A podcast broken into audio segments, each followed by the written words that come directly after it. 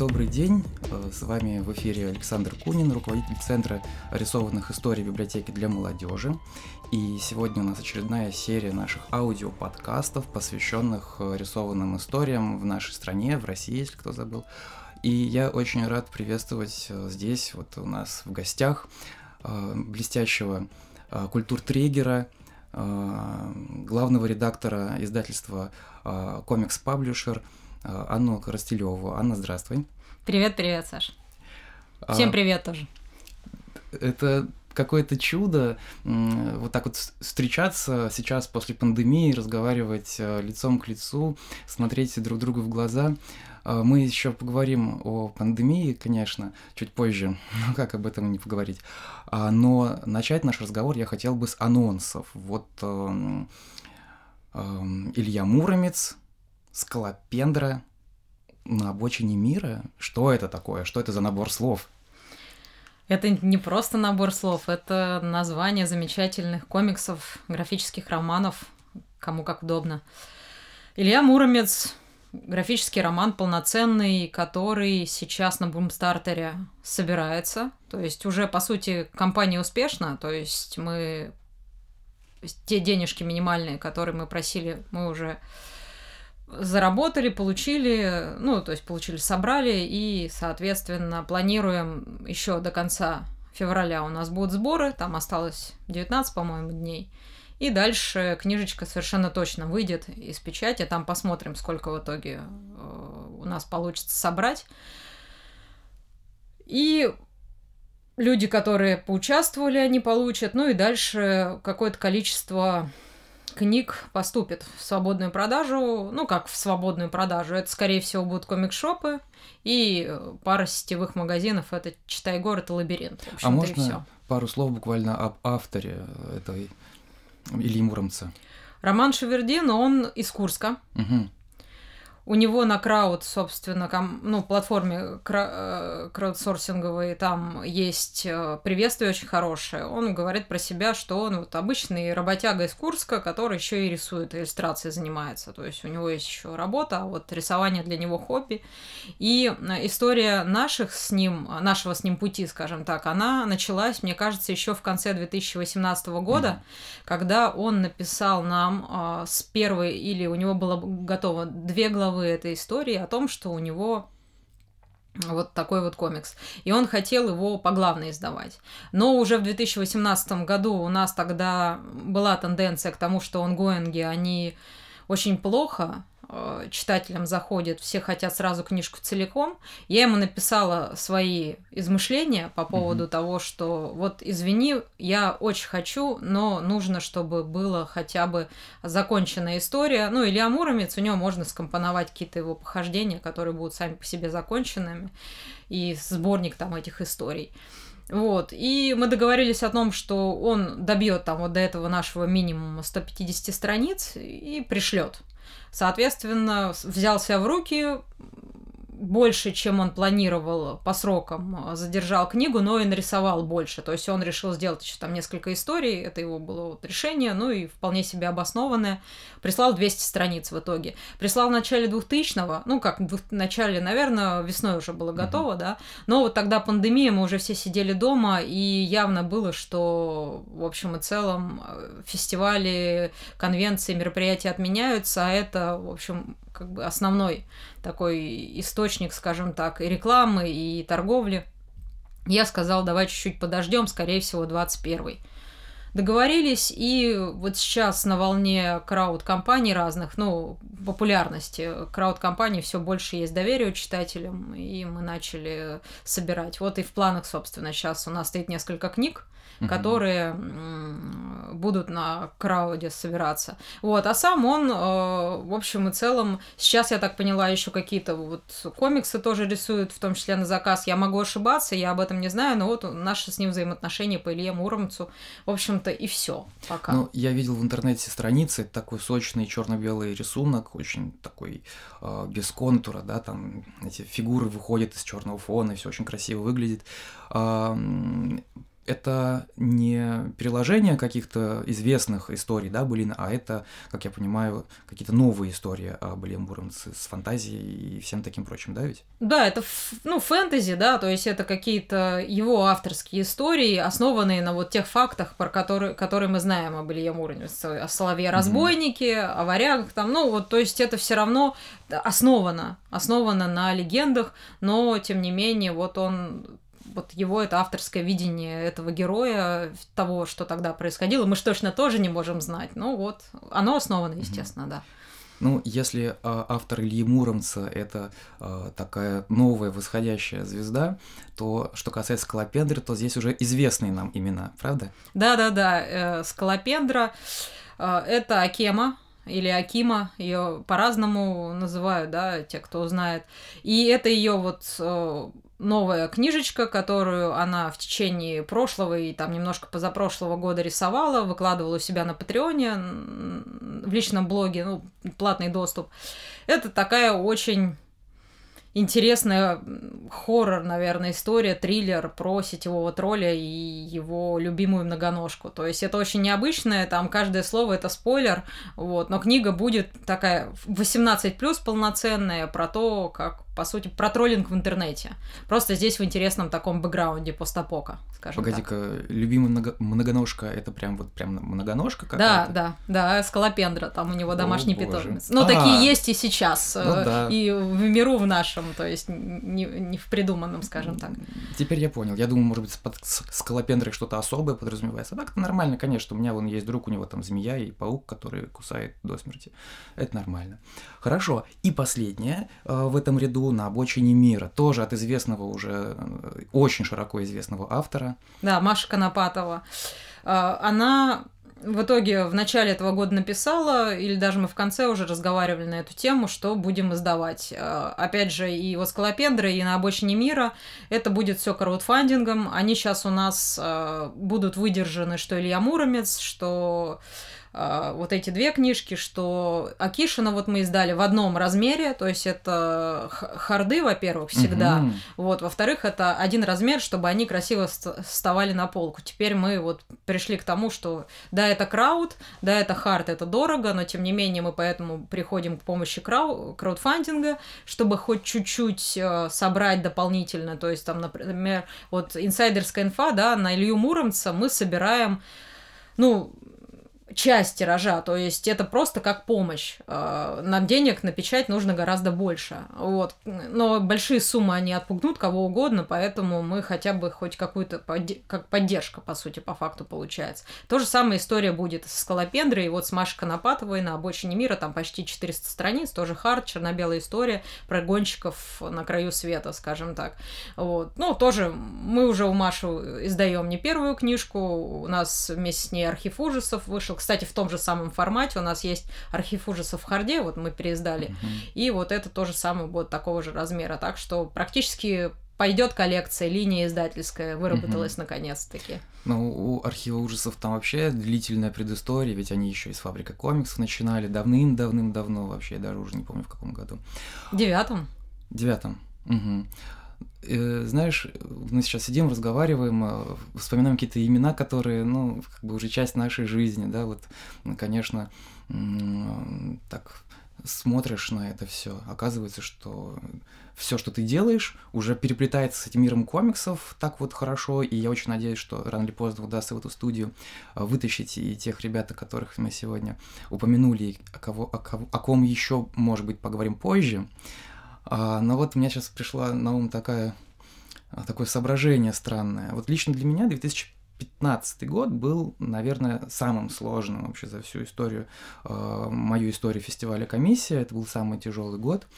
И Сейчас, спустя год, я уже не руковожу фестивалем, но тем не менее узнаю об этом 15 годе всякие э, необычные вещи, что оказывается кто-то пришел на фестиваль на артплей, когда мы его проводили, и с этого фестиваля началось его творческое какое-то восхождение, что ли, да, или еще что-то. А ты вот рассказываешь э, в одном из интервью, что как раз пришла в 15 году на фестиваль за тем, чтобы присмотреться, что э, издавать и так далее. И в октябре уже 2015 года, после фестиваля, ты запускаешь э, издательскую программу свою, и вот э, э, это волшебный веб-комикс был запущен, о котором ты, наверное, сейчас скажешь, да? Давай поговорим об издательстве как о эм, как об организме. Вот как этот организм возникал, как родилась идея у тебя этого организма? Ох, ну, я уже как-то говорила в одном из интервью или подкастов, что я в свое время была привлечена своим другом э, к, издатель, к изданию корейских комиксов. То есть вот с кухней была знакома так или иначе. А потом, спустя какое-то время, я работать начала в типографии у своей э, знакомой. Мы вместе в институте учились. Э, хорошие сейчас подруги. И э, вот этот вот запал и знакомство, она была увлечена Ведьмаком угу. и сказала, что было бы круто издать комикс. А так как она типография с издательской деятельностью, я сказала, ну, не вопрос, я могу написать, спросить, сколько стоит права, потому что, в общем, знала, как все это делается, все эти международные контракты мне были знакомы вот по корейцам. И, в общем и целом, все. То есть мы написали, очень быстро нам ответил. Это же Dark Horse, они mm-hmm. маленькая компания, они тоже быстрее работают. А, в отличие от крупных, если мы там, или тех же японцев, если сравнивать, да, uh-huh. и, соответственно, нам просто предложили дать цену, мы дали цену и проиграли по факту тендер белому единорогу, вот, да, потому что те, да, история. да, да, те, те, те, те дали больше, ну, у тех уже было, во-первых, и издательское портфолио, соответственно, я думаю, что это в том числе играет роль при выборе издательства у по продаже прав, а мы были еще пока неизвестными. Вот и все, ну то есть это нормально. А потом еще скачок доллара произошел тогда, угу. и э, вообще мы что-то, а мы судью Дреда хотели потом купить. Э, уже я там решила, что ну раз я ж написала, ну, попробую еще раз. Вот э, именно ID-вишного судью угу. Дреда по которому только-только фильм тогда вышел, такой сочно-кислотный, а, с, с Карлом Урбаном, по-моему, в главной роли. В общем, они нам сказали, окей, вот все договор, и вот мы бы купили, если, но у нас был ограничен бюджет, ну, и доллар скакнул, и это стало для нас практически в два раза дороже. И мы взяли паузу тогда, и все не сложилось. Но опять же, вот оно, идея издательства была, и я в итоге поняла, что, ну вот у нас, я в свое время уже знавала художников, которые пытались рисовать мангу на тот момент, решила посмотреть... А, они же меня и водили на ранние комиссии. 2003, там, 4, 5 годы мы ходили, я помню, от Сухаревской. Э, вот да. я не помню улицу. Да-да-да, вот. Там, я помню, была микроаллея авторов, тогда угу. уже сидели, рисовали арт, и вот плакаты с этими комиксами коротенькими висели. Так что я, в принципе, была, имела э, понимание того, что у нас есть художники-комиксисты. Ну и, естественно, слышала про Хихуса и так далее. В общем, поэтому я пошла на комиссию, угу. потому что комиссию-то я, собственно, единственную и знала на тот момент. Слушай, а. постой, мне кажется, а, что нужно поломать всю систему моего интервью, которое было запланировано. И давай-ка я задам тебе еще пару вопросов. Давай. Про Лёшу э, Горячего расскажи, ну. пожалуйста. Как получилось? Я напомню, что Алексей Горячев, он делал издательство CG Press. Да. И там, если не ошибаюсь, только два наименования вышло. Да. Чумовой курьер бани и еще э, гибрид как... XS. Вот, да. XS гибрид, да. Они есть у нас в фонде, я помню, как мы их покупали, и эти книги вышли, если не ошибаюсь, где-то в восьмом, в девятом годах, да? Нет, раньше. Раньше. Шес, э, шестой, седьмой, ага. восьмой. Там Бани вышло два тома, угу. и он, э, мы с ним знакомы по горбушке. Э, так, что это значит по горбушке? То есть ты торговал на горбушке? Да. Ага. А я, по-моему, говорила не раз это, и он тоже самое, он торговал. Мы просто на разных людей работали. Я на пиратов, он на лицензионщиков. Отлично. Да? Он на MC Entertainment в павильоне, угу. а я работала на Anima Group, а, пиратская угу. контора. И мы, соответственно, как у нас все равно мы все были так или иначе завязаны, и там левых людей вот на специализированных палатках не работало. То есть все те, кто работал, они, как правило, увлекались этим направлением, потому что хозяева, начальники, они смекнули, что люди, которые увлекаются, они продают хорошо, потому как что это вообще, специализированная литература. Как ты вообще попала в аниме-тусовку? Как я попала в аниме-тусовку? Да я, собственно, приехала-то в Москву из-за того, что мне нравилось аниме, а в моем родном городе, Кострома, Мгм. вообще э, сейчас там до сих пор с фандомами проблема. Я не знаю, почему и чем этот город вот так вот не сложилось. А, Тем не менее, там даже вот зачаток комикшопа, насколько я знаю, тоже закрылся. И вообще нет вот ни клубов, ничего, не знаю почему. Вроде там что-то делается, но как-то оно очень вялое. И, э, соответственно, все началось с Солармун. А, а, Да, Мгм. нет, нифига, я вру на самом деле. У меня-то как раз все началось не с Солармун, я еще где-то, мне кажется, в лет 12 смекнула, что такое вот эти вот китайские для меня тогда мультики Мгм. большеглазые. А потом я, соответственно, узнала про Sailor потому что он пошел по дважды два у нас э, по кабельному. И я начала копать, интернета тогда не было, я как-то там через третьи руки это узнавала. Вот этот журнал «Великий дракон», Мгм. я видела там любую информацию, которую публиковали, там что-то копала, собирала. В итоге выяснила, что в Москве есть достаточно, ну, естественно, в Москве сильное движение, а то фидонетчиков этих несчастных, которые там от клуб Рама. И так сложилось, что мне, в общем, посоветовали поступить в Московский институт. Э, Я посту- взяла курсы, А там что можно было... институт? Московский государственный университет культуры и искусств. Мгм, И гуки. я Мгм. пошла, собственно, я ваша коллега, да, то есть у меня Мгм. библиотечно-информационный факультет. Мгм. И я делопроизводитель вот именно по своему диплому. И у нас библиотечный блок, блок, блок библиотекарей, он, ну, очень сильно нам давали все это архивоведение, библиотековедение, вот эти все-все-все вот эти дисциплины. Потому что он по факту был специализирован раньше на этом, а потом из-за того, что это уже был э, конец 90-х, начало 2000-х, там э, они пытались и маркетинг впихнуть, еще Мгм. что-то, просто чтобы продавать платные вот эти группы, чтобы хоть Мгм. чем-то институт зарабатывал, потому что в те годы была же катастрофа какая-то. Очень было плохо с обучением, учителя не получали, профессора тоже не получали, хотя раньше это были одни из самых высококвалифицированных и оплачиваемых специалистов. Мгм.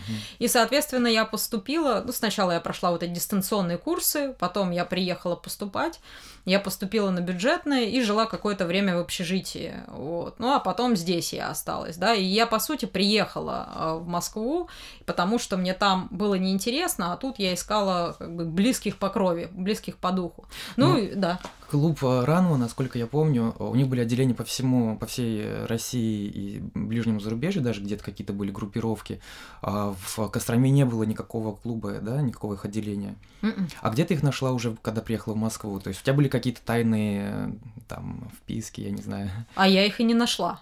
Ну, то есть, по факту, я просто приехала, зазнакомилась э, с аниме- анимешниками, Куда ты которые... пошла? Где ты их искала? Я, естественно, вот Великий дракон, опять же, в помощь. Там были вот эти вот рубрики еще друзей. Это тогда было достаточно распространенно. Я написала нескольким людям.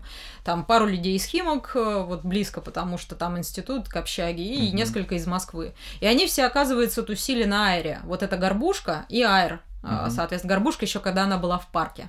Вот эти вот палатки выходного дня, так называемые. И они там неподалеку, собственно, у этой самой первой э, палатки Дабу были, Мгм. что покупали кассеты, обменивались. И вот все мои знакомые, основные вот того периода времени по аниме-тусовке, они все оттуда. С Ранмой я не общалась в итоге вообще. Ну, то есть я знаю Лапшина, Мгм. вот, ну, я, я смутно знакома с Ивановым, но я с ними уже знакома была после того, как я начала работать на горбушке, и они уже приходили к нам. Что-то как бы пытались общаться, как-то там свои озвучки продавать и так далее. Вот, и поэтому я просто вот познакомилась с кучей анимешников, которые в том числе потом пошли учиться в анимационный лицей номер 333 на Курской, Мгм. который, соответственно, знал вот людей из комиссии, и они меня туда вот в это все и вывели, в тусовку именно художников, и художников, в том числе комиксистов. Кстати, никто из этой тусовки, именно моих непосредственных друзей, комиксы не рисует. Мгм. Они либо артеры, либо дизайнеры сейчас, либо вообще никак с этим не связаны, просто вот было и прошло. Так что такая история. Ну, Алексей Горячев, ты вот Вот давай да. к нему вернемся. Э, Ты сначала, так получается, в CG Press просто ему помогала? Да, как- была менеджером. Я была менеджером по продажам. Он, он занимался правами, то есть Мгм. у него еще был партнер, я не помню, как его звали, просто мы с ним практически не контактировали. У них был стартовый капитал, и вот они тогда решили купить два наименования. Причем они тогда на рынок заходили вместе с фабрикой комиксов. И так как я была достаточно нормальным продажником на горбушке, mm-hmm. Лёша попросил, говорит, давай, предложи, предложил вот как дополнительный заработок. И я, соответственно, на тот момент ему искала точки сбыта. В то время это была проблема. Не было ни аниме-шопов, тогда еще не было аниме-шопов, mm-hmm. не было комик-шопов. А, мы только могли действовать через оптовиков, либо напрямую выходя в какие-нибудь типа Библиоглобуса, тогда еще Хитзона был магазин. И вот, собственно, моя задача была как-то пытаться заключить с ними договоры и продавать книжки, соответственно. Все. И вот потом наступил кризис восьмого года, когда там полетели. У него сложное, я не могу, как бы, во-первых, я половину не знаю, во-вторых, то, что знаю, я думаю, я не смогу сказать. Но там, так как финансы зависели от второго человека, эти финансы были выведены. И, в общем и целом, это все тогда и развалилось, потому что не, продажи были не такие большие, а печатать нужно книжки на что-то, и уже не хватало вот этой, вот этой мощи, да. И, собственно, все. Mm-hmm. Это издательство начало постепенно закрываться. Но потом же появилось издательство Рим, вот, он, он дальше нашел еще двух партнеров, или его позвали тоже, опять mm-hmm. же, зная, что он был привязан. Но я уже к Риму отношений не имела. Я вообще на тот момент не была связана никак э, ни с, ни с аниме, ни с этими, ну, по работе именно. Уже и на горбушке не работала. И вот его издательская деятельность в Риме, потом она, собственно, я там еще раз опять подключилась, но уже не по Риму, а уже по комикс паблишер в партнерских отношениях. Мы. Да, и вы сейчас как э, два таких вот э, столпа этого издательства, насколько я это сейчас вижу и понимаю, есть какие-то особенности между тем, как вот тогда ты работал как менеджер, а теперь вы просто равноправные партнеры? Или э, как вообще строятся ваши отношения? Да мы больше дружим, э, чем э, как это профессионально. У нас прям нету такого разделения. Мы больше действительно тянем это издательство, то есть оно до сих пор уже у нас вот как хобби, и что для меня, что для него, что я работаю, там у меня есть другая работа основная, скажем так, которая меня кормит, что у него, и поэтому э, мы больше это для нас какой-то такой вот дополнительный, э, ну, не знаю, может быть, э, не знаю, стимул вот креатива, потому что это все равно креативная очень работа. Кто-то вот на лыжах катается на сноуборде, а мы российские авторские комиксы издаем. Для нас это на самом деле хобби. Если многие думают, что я прям деньги поднимаю на этом, то я вас разочарую. Ну, да, мне тоже сложно представить человека, который занимается русскими комиксами, да, в России, вот авторскими, чтобы он там был мега-супер-пупер богатый, даже там кого не возьми, у всех есть свои сложности, и каждый делает это по фану, так сказать, по большому счету. А, слушай, вот правильно ли я понимаю, что э, издательская стратегия, она строится не на том, что, э, ну, ну, скажем так, не на маркетинговых каких-то Э, задачах, типа вот у нас есть аудитория вот конкретная, там дети с такого возраста по такой или еще что-то там, допустим, студенты какие-то специфические, и мы под них готовим свой издательский план. Вы просто смотрите, э, какие есть художники-комиксисты, кто приходит к вам с проектами, и э, поддерживаете тех, кто вам кажется симпатичным. Да. Тут прикольно. Ну, я как главный редактор, помимо еще ну, руководитель-основатель, да, я еще и сейчас главный редактор, все равно так или иначе. А, если Леша, он занимается больше международными правами, то есть э, сторону туда смотрит, потому что у него с английским получше, чем у меня, то я занимаюсь именно вот редакторской деятельностью.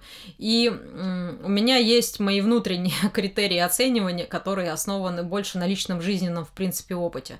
Потому что но вот э, это было вот mm-hmm. до сих пор не изменилось. Вот как тогда, когда мы начинали, так и сейчас. Э, оно, вот этот вот мой внутренний постулат о том, что если я вижу, что человек мне не нравится, ну, как, как человек. Он, как человек. Угу. Он ведет себя в интернете некрасиво, еще что-то то не см... у него может быть многотысячная миллионная аудитория, на которой я теоретически смогу заработать, но я не буду с ним работать. Я не знаю почему, меня, видимо, так воспитали, да, но я просто э, стараюсь обходить таких людей стороной. И в данном, э, может быть, это плохо, как, э, как с точки зрения бизнеса, потому что я не зарабатываю, да, но тем не менее, зато репутация издательства остается более-менее хороший. То есть у нас, ну, мы не замешаны в таких каких-то мега-хайпов. Я даже не припомню, чтобы, в принципе, нас где-то... Но еще прилетит, я вот сейчас вас провоцирую, я чувствую. Вот. А, и, соответственно, я пару раз отказывалась от некоторых проектов, а, которые мне казались сомнительными, да. Но здесь я смотрю в основном а, критерии мои действительно... У нас немножко менялось, но это менялось скажем так, не потому, что это менялось мое отношение, а потому что нам рынок такой диктовал. То есть в самом начале, когда вот э, ты упомянула это, мы сейчас чуть-чуть отклонились, но вот я сейчас вспомнила о том, что мы тогда хотели, э, когда начинали, хотели развивать цифровое э, направление, потому что перед тем, как издательство начать именно уже как организацию, то есть я сходила на комиссию, посмотрела, поняла, что у наших уже, в принципе, есть опыт и наверняка есть какое-то количество работ, я почитала разную статистику а, по миру книжного, там, к чему все идет, и очень много было как тенденций о том, что все переходит в цифровой формат. То есть это прям мировая тенденция. Но я тогда не учла одного небольшого нюанса. Все эти как бы статистики, особенно еще по России, они в основном касаются книг. С комиксами это все-таки не работает, потому Почему? что это графическое искусство. Мгм. А, на, на планшете покупать это никто не будет. Ну, то есть, э, во-первых, это весит больше, во-вторых, э, ну, это нужны специальные как бы устройства. В-третьих, вот бесплатно, как промо полистать, полистают на планшете. Вау, круто, графика крутая, сюжет прикольный, пойду бумажную версию куплю. И это вот э, мы пришли к этому, исходя вот из нашего вот этого почти шестилетнего опыта, именно работы как комикс-паблишер. Вот, поэтому, когда мы начинали, я хотела издавать в цифре, но я поняла, что нас не считают, во-первых, еще книжный рынок веб-издательства не считал как из полноценное издательство, это сейчас уже есть такая тенденция, а тогда нет, нам нужно были печатные издания, и поэтому я начала вот бело-черную магию издавать, потом вот э, этих, как его, механизмов Хендрика, хотя при первой встрече я им сказала, что лучше выпускать книжечками по несколько выпусков, я уже тогда знала о том, что ангоинги, ну, психологически людям не очень. Вот. э, Но я понимала, что если мы не начнем э, с точки зрения работы самого издательства хоть что-то на бумаге издавать, у нас не будет новых авторов, у нас не будет проходки на какие-то фестивали, Мгм. выставки, и это как снежный ком, да. Но тем не менее, вот основной принцип законченных историй, он остался вот с самого начала, потому что та же белая и черная магия, я когда их нашла, у них уже было готово на два тома практически, из трех возможных, да, то есть я уже понимала, что эти люди закончат. Там видно было по, по человеку, как Мгм. он работает, да. И мой критерий до сих пор это очень важно. Я смотрю, как человек работает. То есть я могу э, например, мне история может не то, что не нравится, да, то есть это субъективно, ну вот не мой, это, вот этот стиль не мой, вот не мой, но я вижу, что человек отпахал там столько, что его просто надо издать, потому что наверняка законченная история такого объема в таком графике наверняка найдет своего читателя, но это будут не я, а какие-то другие люди, да, предположим. И вот этот основной мой критерий. Я очень ценю труд, особенно упоротость людей, упоротость авторов и тех, кто идет, вот несмотря не, не опускает руки, вот как с тем же романом, да, с Ливой Муромцем. Я ему отказала, вот, Мгм. он сказал, окей, не опустил руки, не забросил и дошел, сделал даже больше, и вот вот сейчас мы молодец. собираем. Ну, Да, и это очень ценю. Про упоротость мы еще поговорим. А, Правильно ли я понял, что вот в 2015 году, когда вы начали э, входить на цифровую площадку и поняли, что нет ни инструмента, ни читателя э, подходящего, э, вот спустя эти 5-6 лет ситуация на рынке не изменилась, верно? Еще раз. Ну, то есть, как бы сейчас, так же, как в те годы, читать и покупать комиксы в цифре, это не особо прох- проходит в России. Да, у нас низкие показатели продаж. Букмейт. Там вообще какие-то копейки. Мы, я уже воспринимаю это больше как промо.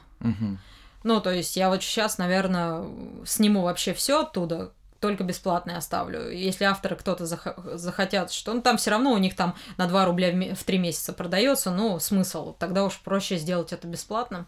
Хотя бы там защищенная читалка, это невозможно Мгм. украсть, а если даже пусть крадут, потому что все эти комиксы и так бесплатно лежат в большинстве своем. Вот, тут такой парадокс. На. Литресе, тем не менее, продается. Мгм. Вот. Но у Литреса есть другая история взаимоотношения с библиотеками. Вот. И если вдруг библиотека интересуется какой-то там наименованием, то это просто намного другие, другие объемы, скажем так. Мгм. Да, с ко- комиксом они только пока снятся, но я на это Мгм. надеюсь, да. Ну, про Литрес я тоже хотел спросить чуть, чуть позже, тем более, что наша библиотека, наверное, одна из первых, или, может, даже вообще первая, начала работу с Литресом, открывать им мир библиотек, и сейчас это безумно удобно. А, Я вот э, Мгм. через свой читательский билет библиотеки для молодежи читаю все на Литресе, потому что, ну, ты хоть ложишься спать и читаешь, хоть встаешь и читаешь, хоть в туалете сидишь, читаешь, все время в пределе твой телефон. Но ты еще очень важную вещь такую замет... отметила э, про вот э, свой какой-то внутренний стержень, да, скажем так, про твою вот позицию. Но вот сейчас я задам вопрос, а Мгм. перед этим еще подводку такую. Твой первый комикс, э, если верить твоим интервью, да, это Эльф Квест, один из первых, который ты увидел. Это, это как бы совсем не манга, это итальянский комикс, который как бы совсем другое. Потом ты переходишь к манге, то есть, э, видимо, э, из-за того, что не было больше европейцев, ты вот нашла выход для своего интереса так. Что еще ты читала ну, в детстве, там, например, да, что формировало тебя как личность? Вот как сложился такой вот человек, который сейчас говорит од- одним автором, что, слушайте, вы а, такие, я вас возьму, а вот вы не такие, я вас не возьму. Как ты формировалась? Что у тебя было? Не комиксами. Ну, то есть здесь же все равно человеческие э, больше, наверное, взаимоотношения играют роль при выборе, да. Мгм. И моя личная интуиция. Но здесь, э, ну, Эльф Квест, он был случайно найден, да, то есть это вот у нас там рядом с домом была Да, вот мы все вот, знаем да. про эту свалку, да. Да-да-да, это не свалка, это утильбаза, то есть туда просто свозили все вот эти вот э, лишние тиражи, всю макулатуру, и вот мы, собственно, там я тогда это увидела. Ну, я увидела и все, это был один выпуск из многих, я то есть поняла, что вот есть такая. А так, в принципе-то были комиксы, которые я читала с удовольствием в детстве, это вот серия книг типа Агата Кристи, вот были там в конце были про Игмон. морячка Папая, про э, кота Феликса, еще про что-то Мгм, черно-белое, прям как Мгм, допечатки. мгм. Я не знаю, каким образом это вообще делалось, это не пиратство ли по факту это является со стороны Советского Союза, да, но тем не менее я видела эти комиксы, они мне нравились, я понимала, что они были, тем не менее вот Мурзилки у меня не было, не выписывали. Вот этих там веселые картинки тоже не было почему-то. Я не знаю, может быть, в Костроме с этим были проблемы, потому что, опять же, маленький городок, но я вот так вот не припомню, да, то есть... А потом это все очень как-то быстро закончилось в связи с тем, что вот наступили 90-е, вот эта вся разруха, и на самом деле иногда-то там на еду-то плохо хватало, и не говоря о том, что какие-то комиксы там покупать журналы, вот реально э, в какое-то время сводили концы с концами, потому что все посыпалось в стране, А и можно узнать, работали... чем Да. родители твои занимались?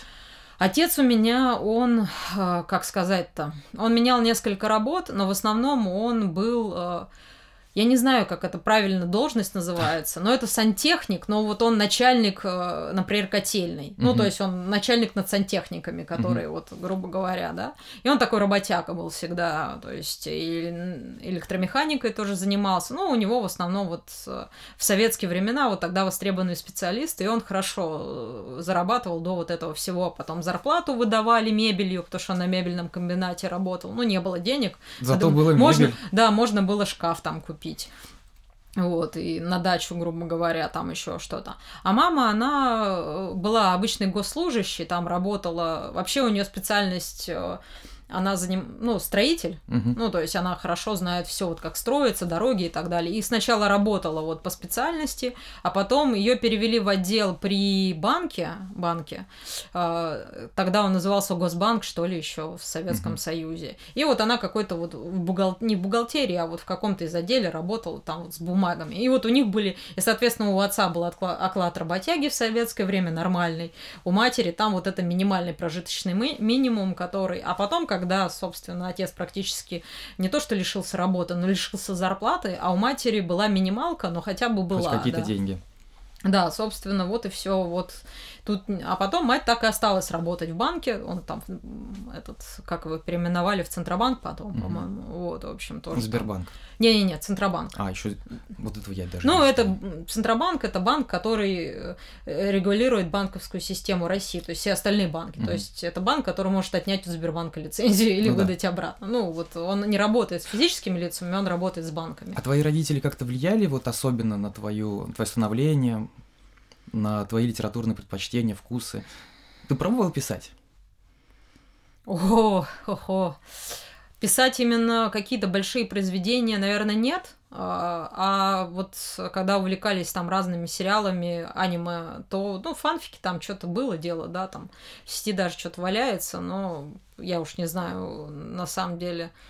Конечно, но вот мне именно интереса писать что-то длинное э, вот не было. Ну, то есть какие-то юношеские там порывы, что-то было там лет в 16, в 15, там что-нибудь посмотрела, там проперла, вот, там написала фанфик по секретным материалам, там, предположим. Ну, как, ну, все мы люди, да, то есть фандомы просто сейчас сменились, а так-то все по одной схеме. Вот. А что формировало? Да я не знаю, наверное, сериалы тех годов, потому что вот я говорю, что я познакомилась с аниме благодаря кабельному телевидению. У нас начали вот эти жесткие мультфильмы показывать. В основном там типа Ghost in the Shell, угу. а, Псы войны, это кровавые такие, там этот Человек Линза, ну вот, вот такие достаточно мрачные мультики 80-х годов, и только потом там вот эта Солармун зашла, что это более легкое такое, и что оказывается там мир-то такой пошире, ну и я поняла, что и Кот в сапогах из этой серии там смекнула, да, то есть, но в основном у меня, так как город маленький, выбора-то особо не было, то есть вот мы еще жили на каком-то достаточно отдаленном районе у нас там каналов-то было 2-3 там, да, то есть э, и кабельное телевидение там периодически там, мерцало, скажем так, не mm-hmm. очень хорошо показывало. То есть тут, в общем, все то же самое. Школьная программа обычная наша. Читать, ну, школьную программу мы все не любили прямо она тягостная. Вот с, кем, с кем я не говорю, из своих сверстников, более-менее плюс-минус, там всем тяжело. Но в основном все там типа, о, мастер Маргарита, о, хоть что-то нормальное. Ну, потому что даже мы тогда понимали уже в своем возрасте, что это все тяжело. Так что, в принципе, мой вкус формировала до базы все то же самое, только в какой-то момент мне внезапно вот понравились вот эти японские мультфильмы, которые я увидела. Я поняла, что это такое, что, что это что-то другое, начала в этом направлении копать, и оно меня вот сюда привело. А твое участие, э, уже когда ты была на горбушке, да, там были какие-то тематические встречи? Вот ты очень часто используешь слово фантом. Угу. Что для тебя этот фэндом означает? И как это для тебя вообще по твоей жизни? Толпа людей по интересам, собравшихся в любой, э, в, на любой открытой или закрытой площади. Ну, все началось с того, что я познакомилась э, с э, близкими мне по духу людьми, то есть анимешниками вот, в открытом парке, вот Тайр так называемый. Угу. И дальше, когда я уже мы ходили на горбушку, видели вот эти палатки, и я в итоге как-то так это технично подсуетилась, как я это называю, и устроилась продавцом, когда там одного человека э, местный он ушел, Угу. Вот, и его ушли, там, администрация, это был скандал, и я сказала, что, типа, при мне, причем спросили, я пришла с одним своим знакомым, спросили, тебе нет знакомых, кто продавать? Я говорю, я могу, я студент, я могу. И, в общем и целом, а, вот я тогда устроилась, так, отработав, и, естественно, да, у меня были друзья, знакомые, которые организовывали фестивали, да, то есть, если вспоминать фестиваль Тяную, а, это московский фестиваль, 10 лет просуществовал аниме-фестиваль.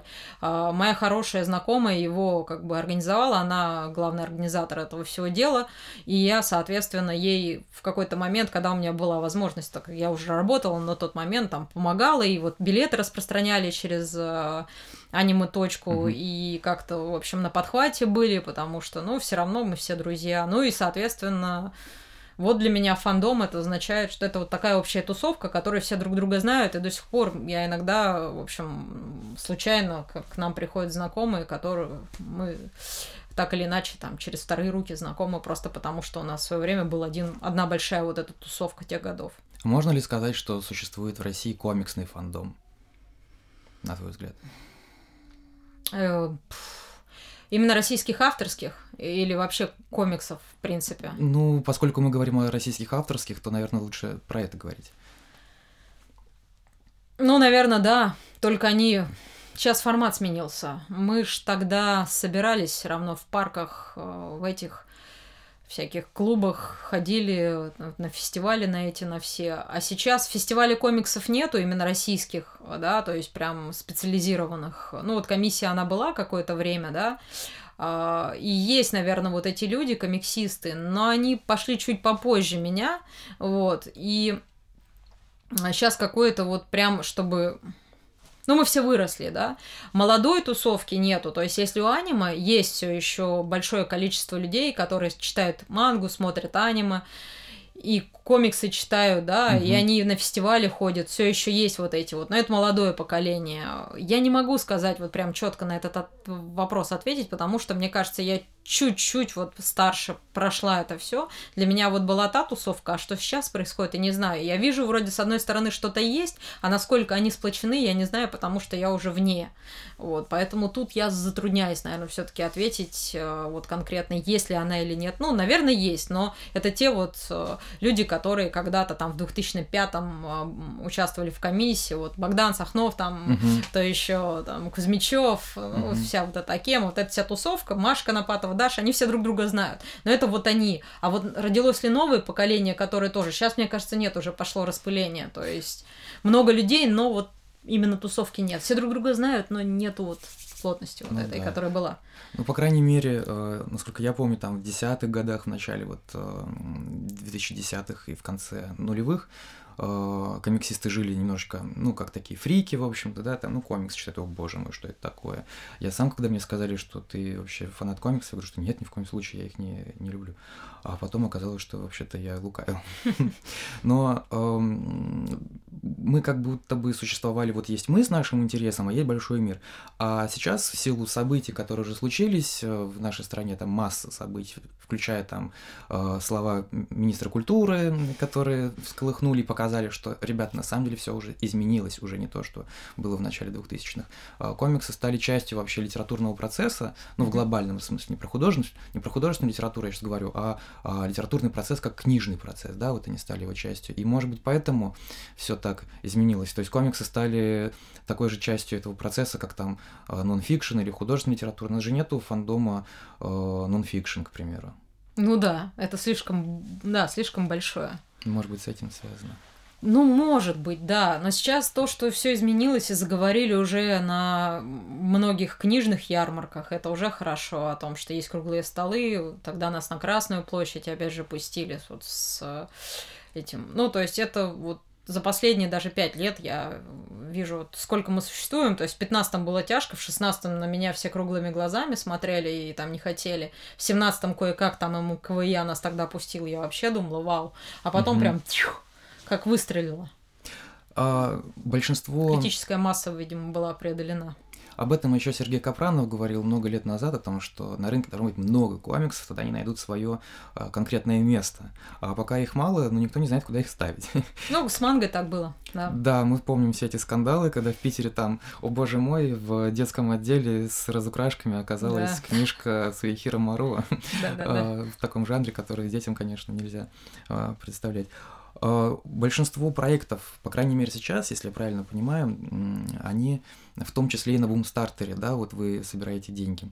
Как вообще, с чего начался путь на, бум, на бумстартер и насколько это сложная и полезная, полезный инструмент? Путь начался давно, практически с самого начала нашего издательства. Мы на Бумстартере с Максимушкиным Владимиром запускали проект на сборы э, Багреница комикс угу. вместе с Алексеем Никаноровым известным. Но мы тогда были опытные, зеленые, неопытные, зеленые, молодые, не знали, что с этим всем делать. И, во-первых, была слишком высокая сумма, вот, мы не понимали механики. Во-вторых, э, да, было информационное поле достаточно чистое, то есть это был типа вау, ну, как это, не так было все зашорено, комиксов меньше было в разы пять лет назад. Тем не менее, именно вот эта вот, э, наверное, неподъемная сумма, она, может быть, отпугнула кучу людей, э, и, да и, в принципе, молодость издательства молодое, мы не можем, у нас не было еще такого количества подписчиков, людей, которым мы могли рассказать и которые могли рассказать своим знакомым, да, но, и поэтому потом еще было пару краудов не на Бумстартере, а на других платформах, там Инквизитор пытался собрать, угу. не собрал. Звезды с Женей Федотовым мы еле собрали тогда, прям это с усилиями, хотя сумма была там смешная на его книжку. И, ну, там 60 тысяч уже там пару лет назад, это, ну, ни о чем. И тем не менее, там прям очень тяжко мы это все прошли. Тогда там Киви пытались, платформа Киви свой краудфандинг организовать, платформу потом, поэтому тогда там пытались. Но тем не менее, ну, uh-huh. а зато круто, ты там один. Ты, Киви, платформа Киви, там нет других людей, ты просто там один висишь, но с другой стороны аудитории нет, у Бумстартера уже она сейчас накоплена. Но э, у меня вообще очень плохое отношение именно внутреннее к краудфандингу, потому что я считаю это все такой, как бы это немножко не для нашего пока менталитета, вот год назад был даже. Потому что у нас люди все равно привыкли покупать в магазинах, и вот ну, не верят. У нас очень много было обмана в свое время, и, видимо, все еще есть вот это в менталитете, что я что, я буду вкладываться в что-то неизвестное. Сейчас, благодаря, благодаря пандемии, а, это изменилось, да, потому что, во-первых, люди, вот этот фандом а, комиксов, а, люди, все те, кто увлечены комиксами, наверное, значит, он все-таки есть, они внезапно поняли, что лишены мероприятий, на которых они привычно могут купить книжки от авторов. Все, лавочку прикрыли на целый год, а то и больше. Сейчас угу. пока все еще подвешенное состояние. Угу. Соответственно, они как более продвинутые люди, они mm-hmm. знают, что такое краудфандинг прекрасно, и они дали платформу вот этих вот э, первых людей, которые забрасывают первое количество денег, и дальше уже остальные, видя, что компания движется, компания интересна, уже доверяя, начинают дальше вбрасывать. Это как снежный ком. И именно благодаря пандемии, как бы это было не смешно, э, краудфандинги сейчас все чаще становятся успешными, потому что именно в комиксах. Потому что до этого, если рассматривать разные, то что-то популярное зарубежное, оно, конечно же, собирало, потому что ну, Uh-huh. А что-то вот российское, оно раз на раз. Я сколько там, ну, как бы, Маша вот с, с Дашей на Breaker of Silence тогда тоже еле собрали, если бы тогда не оптимистер, который просто из рупора орал, а ну бегите всем своим подписчикам и срочно участвуйте, иначе компания, там люди разочаруются, то э, не собрали бы вообще, да, то есть, хотя известный, тандем-то известный, угу. Даша с Машей Конопатовой, ну, то есть это вот кто, если не они? И это было вот с Женей Федотовым, это примерно был один и тот же год. Ну, вот со скрипом, и это плохо. А сейчас все, люди поняли, что это вот такой вот момент. Издательства тоже подстроились под это, понимают уже, что не нужно завышать, нужно это воспринимать не как полностью окупившийся тираж, а как только поддержка. То есть ты, ты на себя в том числе должен рассчитывать, э, закладывая это все. Uh-huh. Ну и тем не менее, да, и вот поэтому мы туда в итоге пришли, потому что нам нужна поддержка, мы хотим теперь количество, которое нам раньше было нужно, пустить в качество. Мы хотим издавать харды одного формата, чтобы читатель получал красивую книжку, законченного именно, угу. как правило, историю. Онгоинги, ну, будут туда входить, но крайне мало, я думаю, вот, потому что это там объем определенный, определенные требования, э, в общем, по объему. В том числе не только у нас, а не у нас, потому что читатели так хотят. Угу. Вот, в общем, вот так вот мы пришли к крауду, и теперь, я думаю, мы будем как бы регулярно прибегать к его помощи. А, про муху. Можешь сказать немножко? Как случай... А я напомню, что журнал «Муха» — это культовый вообще-то проект э, уфимский, да, да. он а, если не ошибаюсь, 95-94 годы, да? Не, с 89-го. С 89-го. Мишка, ой, этот, собачка Рипли, 89, Но... и дальше 90-е он первый выпуск сделал э, да. «Муха». Да, но э, образ, понятно, что он как бы изначально не журнальный, то есть там, да, есть длинная история, там, как при Доме печати в Уфе это все да, происходило. Да, да. А как получилось так, что э, комикс-паблишер э, в какой-то момент э, связывается с наследием Мухамедзянова? Это прекрасная история, на самом деле, благодаря Багренице. А, я когда с... Я не помню, Максимушкин мне, по-моему, изначально написал, сказал, что вот у них есть такой вот графический роман. Мы с ним зазнакомились, вот пришли к выводу о том, что нужно как-то собирать. Начали собирать. Алексей, он под Воронежем. И вот у нас вот организовалась такая вот небольшая команда, когда мы готовили весь этот краудфандинг, э, всю эту историю, и начали более-менее плотно общаться. Соответственно, я не знаю, видимо, понравилось Алексею, что ли. Мы созванивались пару раз, э, он оценил, и он посоветовал Виталию, так как они раньше работали, вот, собственно, Алексей Никаноров, он был художником Мухи. Mm-hmm. У него там было несколько историй. Э, в том числе черная метка про группу Алиса, Алисы и Константина Кинчева, да. То есть там еще были какие-то истории, я сейчас точно их не назову, чтобы не напутать, не буду врать. Mm-hmm. Соответственно, он был художником Мухи и знал Виталия лично и посоветовал, потому что Виталий вынашивал мысли реанимировать журнал, у него даже было три выпуска за 2007 не напечатанных. И в 2009 они... году они опубликовали один выпуск, на я Да, один выпуск у себя на, на сайте. Но у них там какая история? Они в период, э, я так поняла, кризисных годов, вот там 90-е, когда этот журнал начал разваливаться, у них вот этот Муха ТВ, который клип создавала, медиа. И там все равно есть определенный коллектив, который, я так поняла, что э, они вот именно на создание мультиков, клипов и так далее. А комиксы это вот осталось что-то, на... взяли паузу, отложили в долгий ящик, потому что было не до них. Угу. У Виталия это была все еще идея это продолжить. И вот именно он, не, не Муха ТВ уже на тот момент, а сам Виталий вот связался со мной по поводу ре, реанимирования, и мы и хотели постепенно там, а, в общем, все это сделать. Я подумывала уже, как издать полностью вот эти три выпуска сразу одной книжкой цветной, и дальше думать, как дальше. Там, может быть, наших художников каких-то уже современных привлечь в этот журнал, что-то там формировать. Но, к сожалению, вот это вот его внезапная кончина, которая просто как снег на голову, я тогда когда была, мы поехали с Лешей во Франкфурт. За горячего. В Германию, да. Э, как бы искать партнерство, потому что у нас все еще была мысль на зарубежный рынок туда наши комиксы как-то попытаться раскрутить, задвинуть. И мы поехали искать партнеров, э, раздавать наши визитки традиционно, вот. И я читаю в новостной ленте в шестнадцатом году, это там осенью было, mm-hmm.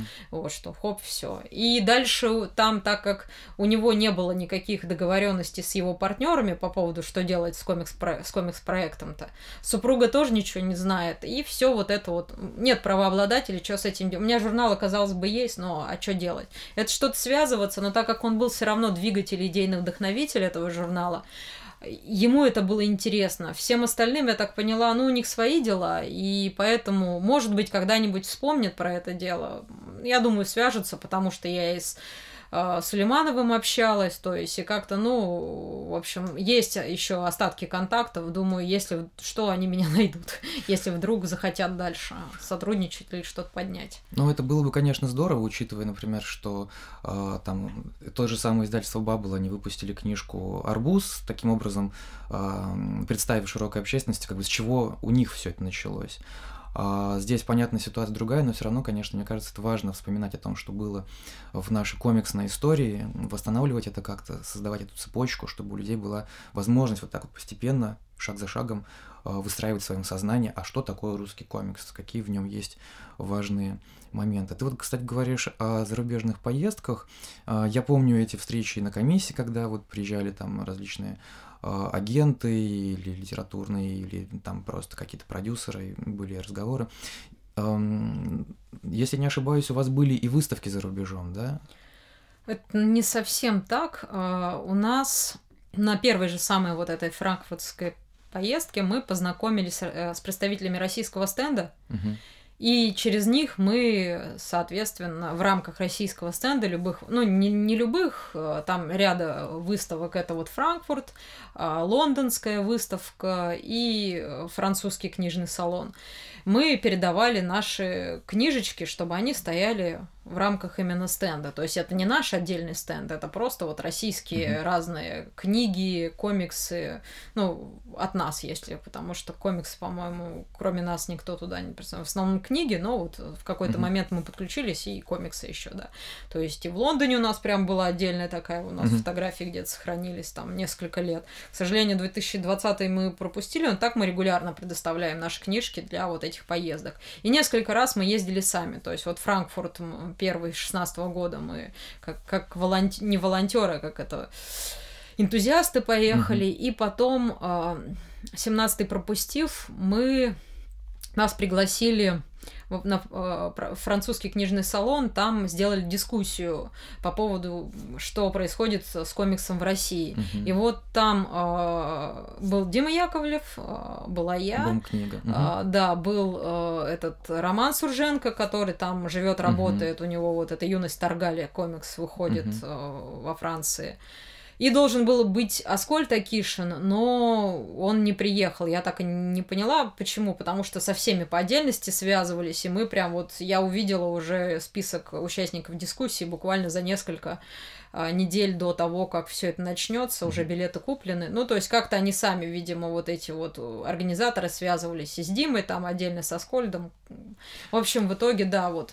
И еще там я в Лондоне была, но тоже как-то вот просто как mm-hmm. больше посетитель, ну и так сидели там, разговаривали. Есть ли какое-то представление, как э, реагируют на российские комиксы за рубежом? Никак.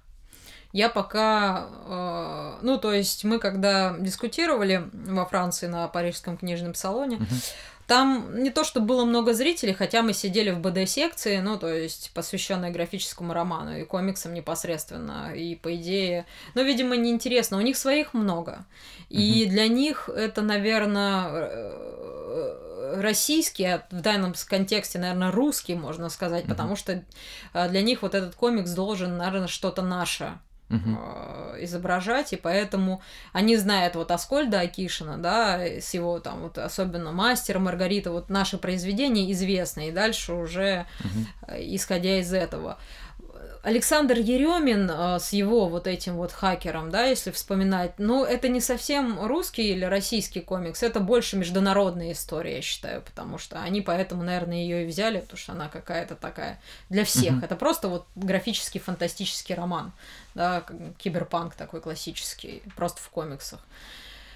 Поэтому как они на нас реагируют, я не знаю, потому что мне кажется, они больше нас воспринимают как рынок, наоборот, сбыта а не как что-то, откуда может прийти э, что-то такое, какие-то комиксы, которые у них станут популярны. Я понимаю, как французы воспринимают мангу, типа или Япония. Это родина манги, там. Японцы воспринимают Францию как родину БД, там, и американская супергеройка, соответственно, да. А вот мы не очаг. И поэтому мне кажется, нас вот серьезно не воспринимают. Мы же Таиланд э, или тайваньцев серьезно в плане манги не воспринимаем, мы вот японцев больше, ну, корейцы. Мы даже китайцев еще пока до сих пор как большой поток манги не воспринимаем. Вот, наверное, точно так же, да. Интересно, То есть хотя... это производные. В Ангулеме есть целый большой павильон, э, посвященный именно тайваньским комиксам, как ни странно. А русские... Проплата? Ну, может быть, мне сложно судить. Ну, а... Я про менталитет, наверное, больше угу. людей, чем угу. да, издательский мир. А, есть одно издание вот у вас а, в а, репертуаре, о котором я хотел бы отдельно а, поговорить, а именно о двухтомнике Аскольда Акишина, вот ЧБ. Угу. Насколько... Вообще, как готовился этот двухтомник?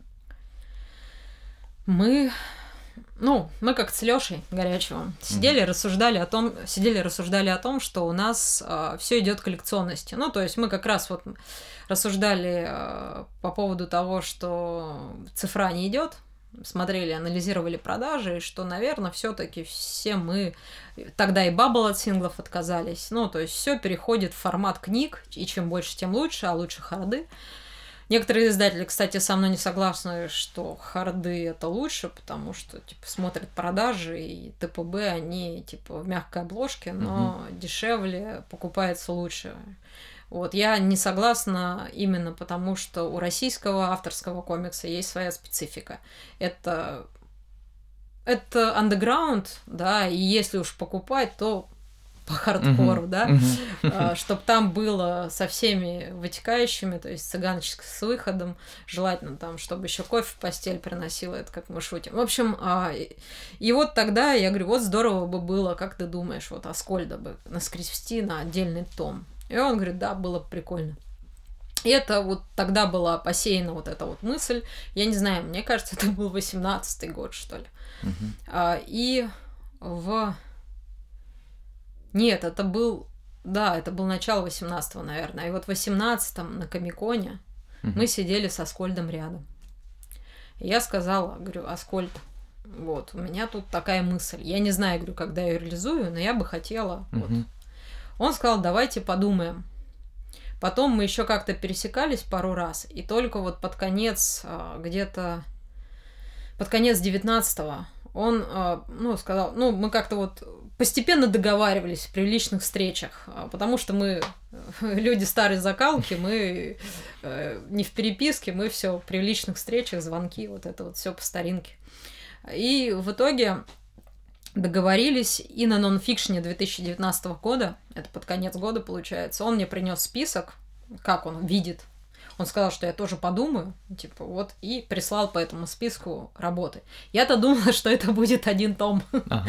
Но я когда увидела, во-первых, я не ожидала увидеть там некоторые, ну, потому что я не знала его взаимоотношений и авторские права относительно того же леса, который в бум-книге выходил. Может быть, он в этот момент, вот это время, там, за год, там, даже два практически, весь 18, вернее, как мы поговорили, там, в октябре 18 да, там практически полтора года, он, может быть, разговаривал с э, людьми, у которых что-то выходило, и как-то, ну, договаривался. Я не знаю, как это все происходило, но вот я получила а, его окончательное подтверждение и список того, чего он готов предоставить.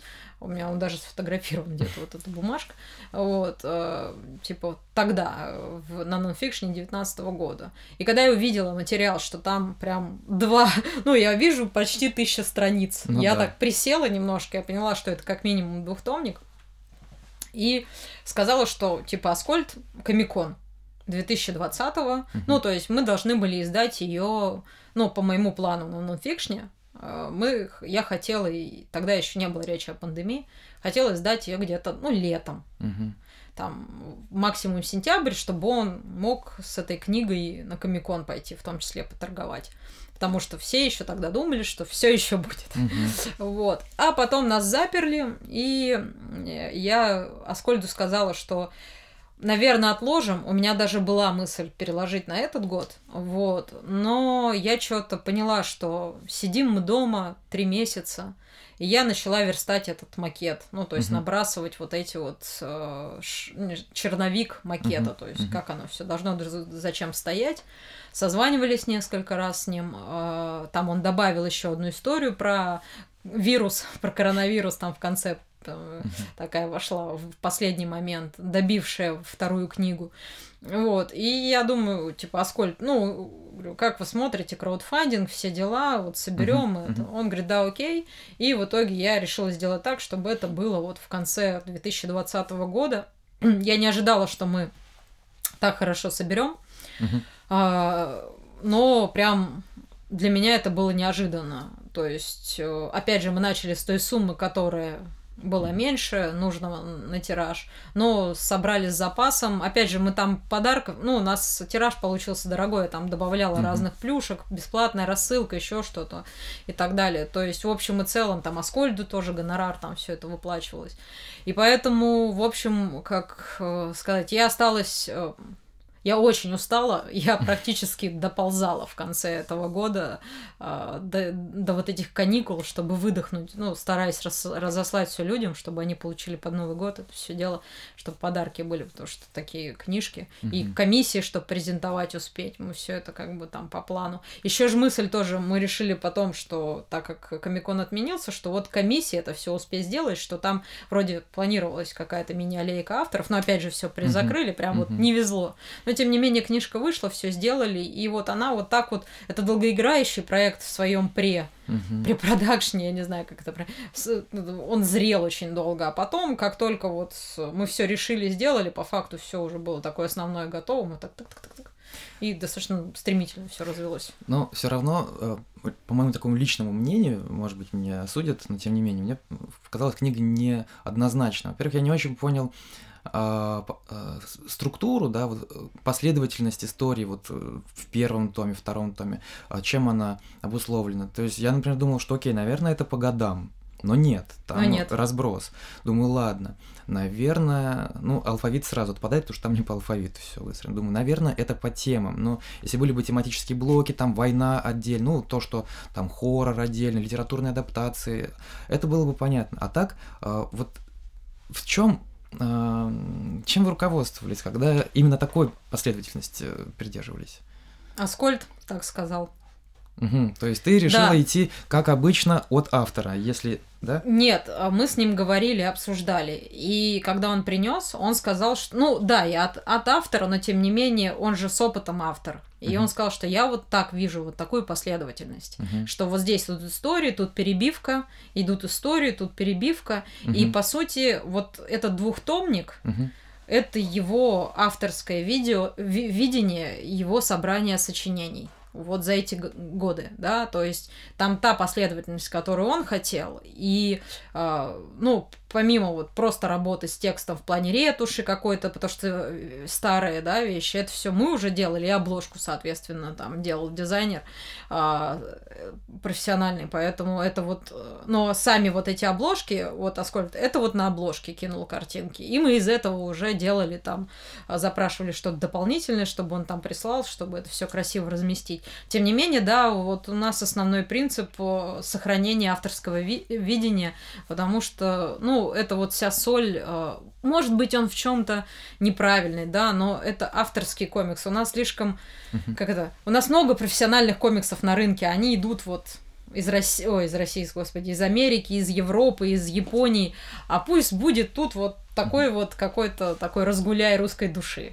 Вот Я мы понял. хотим позволить, да. чтобы он был все еще. Ну да, это интересно с антропологической такой точки зрения, наверное, для будущих исследователей. Да-да, исследователям будет интересно. Но все равно остается еще один вопрос, ну уже теперь это все понятно, но на правах размышления, что ли. Вот, конечно, этой книги очень, на мой взгляд, сильно не хватает какого-нибудь хорошего, а, хорошей аналитики, да, там послесловия, а, наверное, даже лучше послесловие, чем какое-то предисловие, где а, какой-нибудь э, специалист, погруженный глубоко, ну, у меня перед глазами стоит только одна фигура, это Миша Заславский, естественно, вот, который блестяще, хорошо знаком и с творчеством, и mm-hmm. с самим Аскольдом, там, начиная с 80-х годов, все это вот у него практически перед глазами вся эта история. Чтобы он написал об этих произведениях, что это, к чему, ну, хотя бы какие-то отсылки. Вот этого очень не хватает, по крайней мере, мне, как вот такому, в каком-то смысле, профессиональному читателю.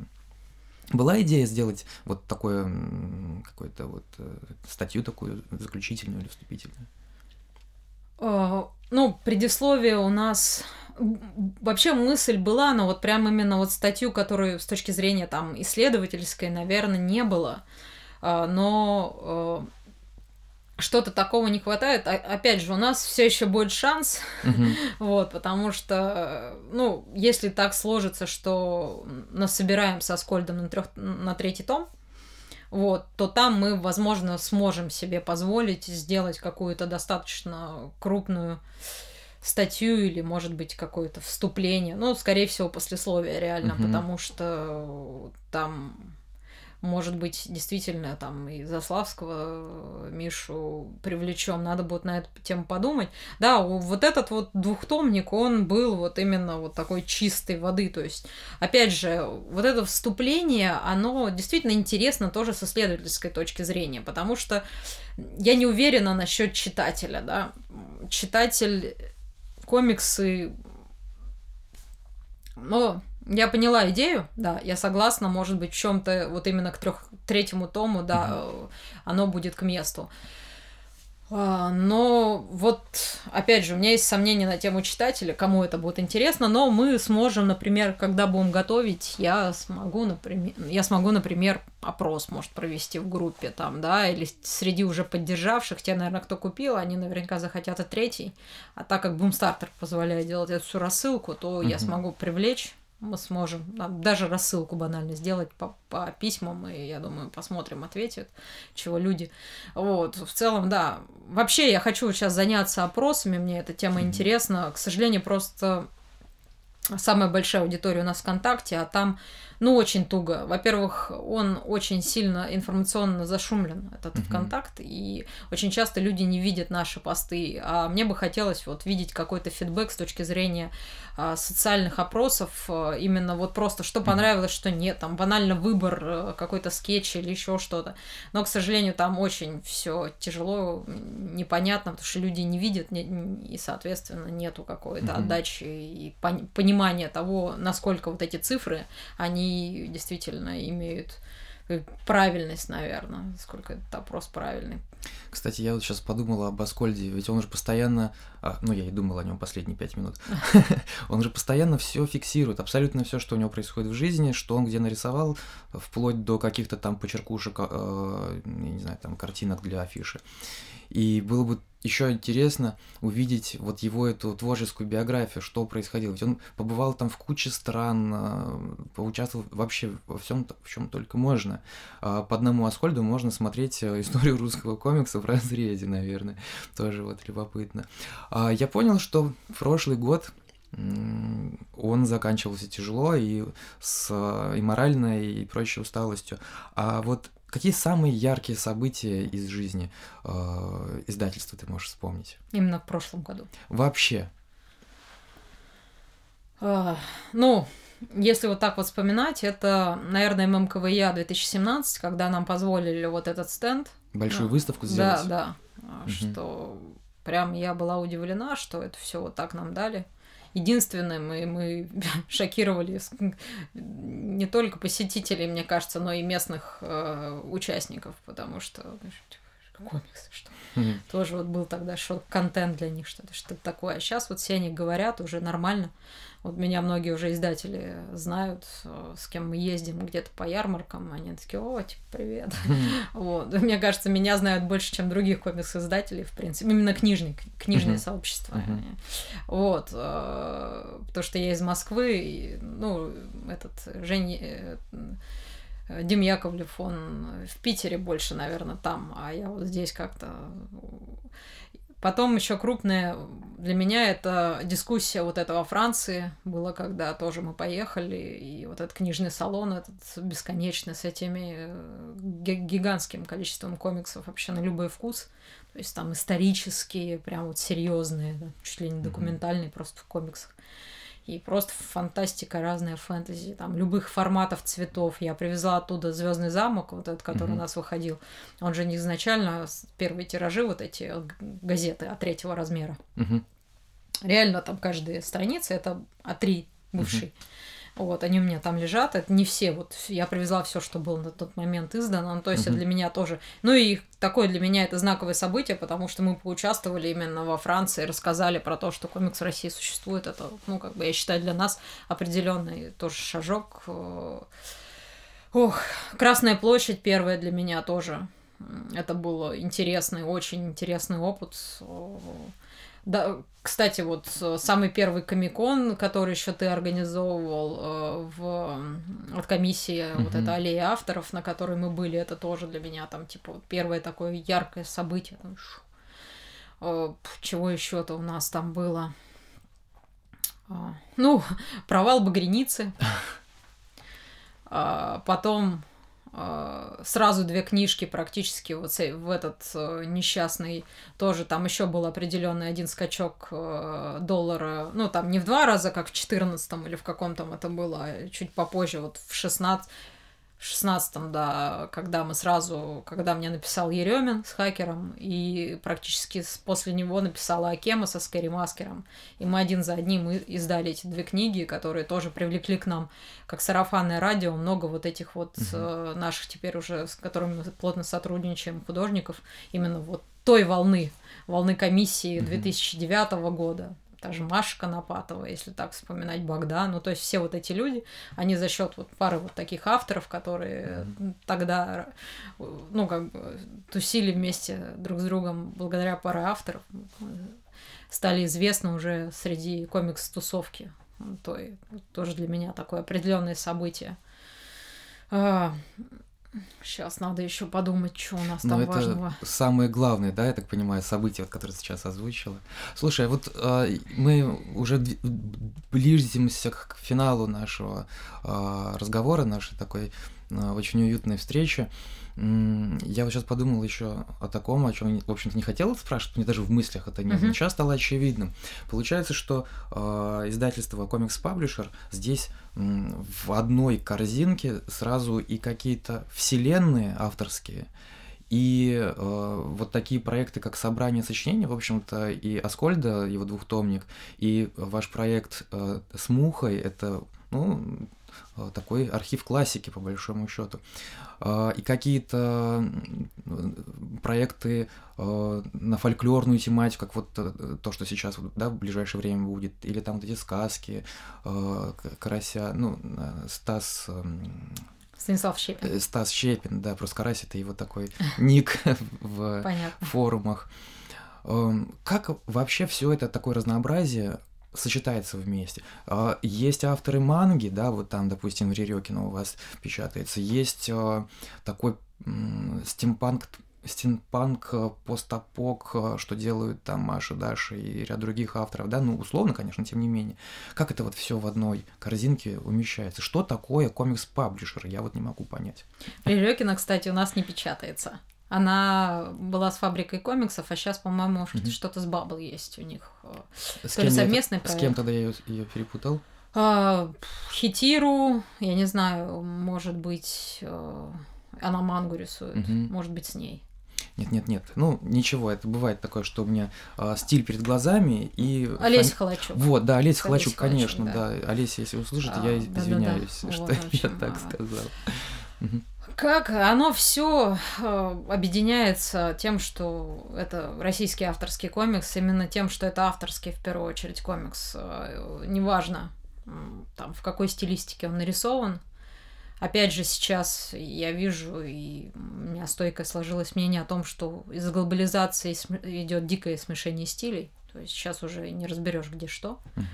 Поэтому нам не важно, у нас нету издательского запроса, что мы работаем только вот с мангой или только там, с БД или только с супергеройкой. Ну, на, нам главное, что это авторский комикс. Ну, то есть вот это автора накатило, угу. не отпустила его очень долго, да, и вот он создал такую работу, потому что комикс так или иначе, если объем такой приличный, то создается ну, немало, там 2-3 года в зависимости от. Опять же, если вспоминать Катю Серову Гостлайт, угу. которая вот у нее мы делали книжечку мастер, но она маленькая, это вот больше такая, мы успели ее до пандемии издать. О чем вот. эта книга? Она э, такая готика, ну, нуар, я бы сказала, про психбольницу. Угу. Самое близкое я могу назвать из кинематографа это «Остров проклятых» с угу. Ди Каприо. Угу. Ну, то есть там когда не совсем понимаешь, что происходит, а потом вот в самом конце вся развязка, все становится ясно, все становится на свои места.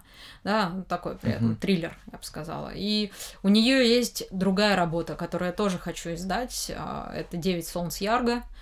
Он цветный, он полностью закончен, такой очень фэнтези, мрачное в лучших традициях. Uh-huh. Оно причем скачет по нескольким мирам. Работа просто титаническая. Лежит, кстати, на авторском комиксе, можете погуглить. Uh-huh. В общем, а, с доп. материалами там почти 800 страниц цветного комикса. Ну, это практически графический роман, там по графике видно. И я понимаю, что это только краудфандинг, потому что дико дорого будет печатать там сразу, ну, если выпускать, сразу два тома. Mm-hmm. А уж такого объема, то тоже в харде, и чтобы красивое было все издание, там тоже с всякими а, плюшками дополнительными. И вот мы с ней собираемся силами, потому что там если собирать, то от издательского, от издательства должна быть определенная сумма на руках, чтобы, собрав минималку, мы смогли напечатать. Я не знаю, когда это будет, да, но тем не менее, вот это фэнтези, я к тому веду, что это фэнтези тоже есть.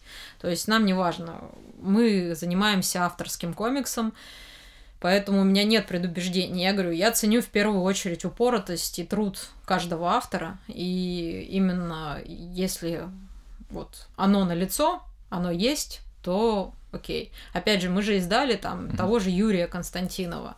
Вот. У него вроде там небольшая книжечка, но тем не менее мы все равно взялись. Хотя я считаю, что это питерский комикс. У него вот прям стилистика такая, что ему хорошо там. Uh-huh. Вот. Но тем не менее оно вышло в рамках нашего издательства. Ну, он постучался, мы как бы вместе с Машей его там uh-huh. издали. Там архив ужасов как раз я тогда вот этот мягкую обложку мы же архив ужасов, история такая, что сначала фабрика комиксов издавала, потом да. Маша к нам постучалась. И мы, у нас был такой претиражик, мы 500 экземпляров в мягкой обложке издавали, но у нас было принципиальное отличие в том, что там был, во-первых, авторский шрифт ее, лично разработанный, и вернули некоторые диалоги, которые редактор из фабрики комиксов попросила поменять. Маша была с этим согласна, но согласилась в плане того, что ну mm-hmm. хорошо. Но вот там именно вот задумка авторская именно в этом первом тиражике. Вот мы вместе с Вечным летом тогда издали от Юры Константинова. Ну и потом уже, так как этот тиражик разошелся, мы решились на твердую обложку. Хотя твердая обложка, видимо, люди пока наелись. Твердая mm-hmm. обложка, она сейчас пока как-то, ну, достаточно плохо идет, тем не менее, э, посмотрим, может быть, сейчас вместе с обочиной мира, там, вторую волну, второе вдохновение придет, ну, а еще люди заинтересуются. Поэтому у нас вот такая позиция. То есть получается, что ты э, и вообще ваше издательство, вы ориентируетесь на э, комиксиста, который вот это стиль жизни такой, да, то есть комиксист как художник с большой буквы Х. А, со своим взглядом, со своей позицией, а, вот как-то так. Ну да. Отлично. Да. Который именно выбрал путь этот. Неважно, для него это основная работа или хобби. Потому что, ну, я понимаю, что он может медленно в течение там пяти лет делать свой комикс, ради бога. Ну, то есть мне не важно, сколько времени. Вот закончил, приноси, ну, им я, я не буду там прям совсем это. Сейчас мы, к сожалению, у нас просто mm-hmm. есть вот уже у нас 50 авторов, да, которые так или иначе с нами, ну, плотно все равно сотрудничают. Да, там то издаем одно, потом другой подходит, ну, они же делают. И вот сейчас вот этих 50 нам хватает за глаза. Вот. У нас все равно там потихонечку есть новая кровь, приходят, да, кто-то там появляется новый. Но, тем не менее, это все равно как сарафанное радио уже работает, поэтому именно вот прям совсем для внешнего круга мы как бы официально закрыты. Но, тем не менее, никто же не отменяет личные знакомства, сарафанное радио по рекомендации, когда мне там кто-нибудь из наших художников знакомит и советует там, и так далее. Поэтому у нас все равно будет свежая кровь, но вот прям, чтобы мы всех там открыты, mm-hmm. уже такого нет, потому что мы не справляемся. Вот. Желающих достаточно много, плюс желающих, которые все еще фантазеры. Вот. А всем ответить, всех рассмотреть, это тоже надо, ну, время, оно самое ценное у нас. То, что есть вообще у человека, самое ценное это время. И, к сожалению, меня на всех не хватает. Вот. Тем не менее, мы выпускаем постепенно. И, надеюсь, в этом году закончим несколько ангоингов, таких как «Белый человек», наконец-то, чтобы вот... Ну, я хочу позакрывать некоторые гештальты, вот в биографии комикс-паблишер. Хочется уже, чтобы механизмы Хендрика, но, скорее всего, в этом году нет. Я думаю, мы доживем до этого момента. Ну, в любом случае, большое тебе спасибо за время, которое ты потратила на то, чтобы добраться и вот так э, очень честно и душевно побеседовать э, на все эти, э, по крайней мере, меня очень беспокоящие темы. Понятное дело, что о планах спрашивать я не буду. Э, мы не знаем, что нас ждет впереди, и прошлый год нам это очень ярко продемонстрировало, что э, что-то планировать это, ну, как минимум, смешно бывает. Но вот в финале твой такой совет э, молодым комиксистам, может быть, кто-то из них сейчас как раз нас слушает и думает, о, вот это то издательство, куда я хотел попасть, может быть, я узнаю что-то очень важное для меня напрямую от Анны Крастелевой. Что бы ты посоветовала бы начинающим авторам? Я понимаю, что ты постоянно им все что-то советуешь, но вот сведя это все в такой а, кристалл смысла, квинтэссенцию. Да. Во-первых, спасибо, что пригласил. На самом деле приятно иногда вот так вспомнить былое, потому что вопросы были очень интересные. Я рада. Мне не составило труда и очень хорошо проведенное приятное время с приятным собеседником. Так что спасибо, да. А, во-вторых, на тему планирования. Пла- планирую, планируем всегда, все равно отвечу, что есть план выжить и что-то даже поиздавать, и план-то всегда надеется на лучшее, и чтобы оно было, да, так что мы как минимум там поиздаем то, что вот сейчас у нас там запланировано, и я думаю, что Комикону еще там несколькими другими изданиями порадуем. Вот, так что основной план мы держим курс на харды и улучшение качества изданий, именно законченные истории. Вот. А на тему комиксистов я им, да, постоянно что-то советую. Так, у меня есть какие-то ряд лекций и блог на Boosty, где я пишу разные полезные статьи э, о том, как там, э, чего бояться, там по законодательству тоже какие-то вещи. Кстати, о, реклама, если что, подписывайтесь. В профиле есть ссылка. Вот, меня найти легко. А, поэтому это тему комиксистам. И совет основной, наверное, начинать чем раньше, тем лучше. То есть, если вам сейчас 14 лет, а, и вы думаете, что вам нравятся комиксы и хотите связать с этим жизнь, то начните уже сейчас. Не думайте, что вот я школу закончу, ЕГЭ угу. там сдам, и только потом.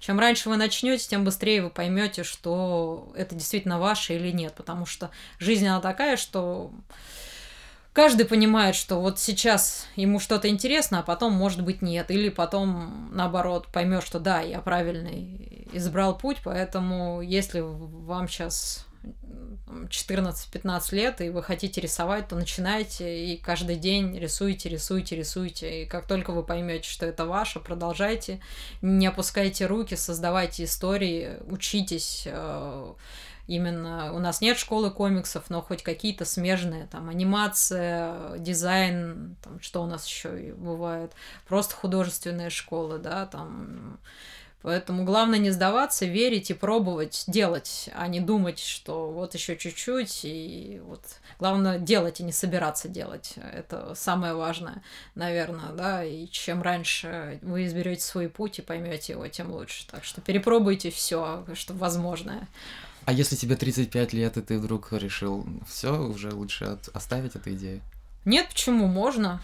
Конечно, не, на самом деле, как любви все возраста покорны, да, то есть любому занятию вы можете начать заниматься в любой удобный для вас момент, а, поэтому тоже там я просто не знаю, те, те, те комиксисты, которые, э, которым сейчас по 35, они уже знают, что они комиксисты. А начинающих комиксистов в 35 я на самом деле вот не встречала, потому что, наверное, если в 35 ты еще не пытался даже как-то рисовать, то, наверное, это не твое, и в 35 люди уже понимают, что это не их. Но, тем не менее, если захотелось, то почему бы не попробовать э, это личное дело каждого, потому что авторский комикс для нас все еще хобби для всех, поэтому почему бы не, пос не посвятить этому хобби какое-то количество времени. Вон Леша же у нас горячий фонд сценарист же в том числе, и он э, подошел к делу с умом, то есть э, он пошел на курсы, он закончил курсы, правда, сценарист кино, uh-huh. вот, но тем не менее оно смежно с э, а, этим, как его, господи, с комиксом, да, угу. ну, потому что есть общие похожие принципы какие-то, и все равно сейчас читает какие-то мануалы, и примерно вот в 35 это все дело и началось у него, когда вот комикс-паблишер, он решил еще заниматься сценарным мастерством и двигается в этом направлении упорно. У него в группе там 59 подписчиков, но он все равно что-то постит, делает, не пускает руки, и это самое главное. Во сколько бы вы ни начали, главное не сдаваться, идти к поставленной цели.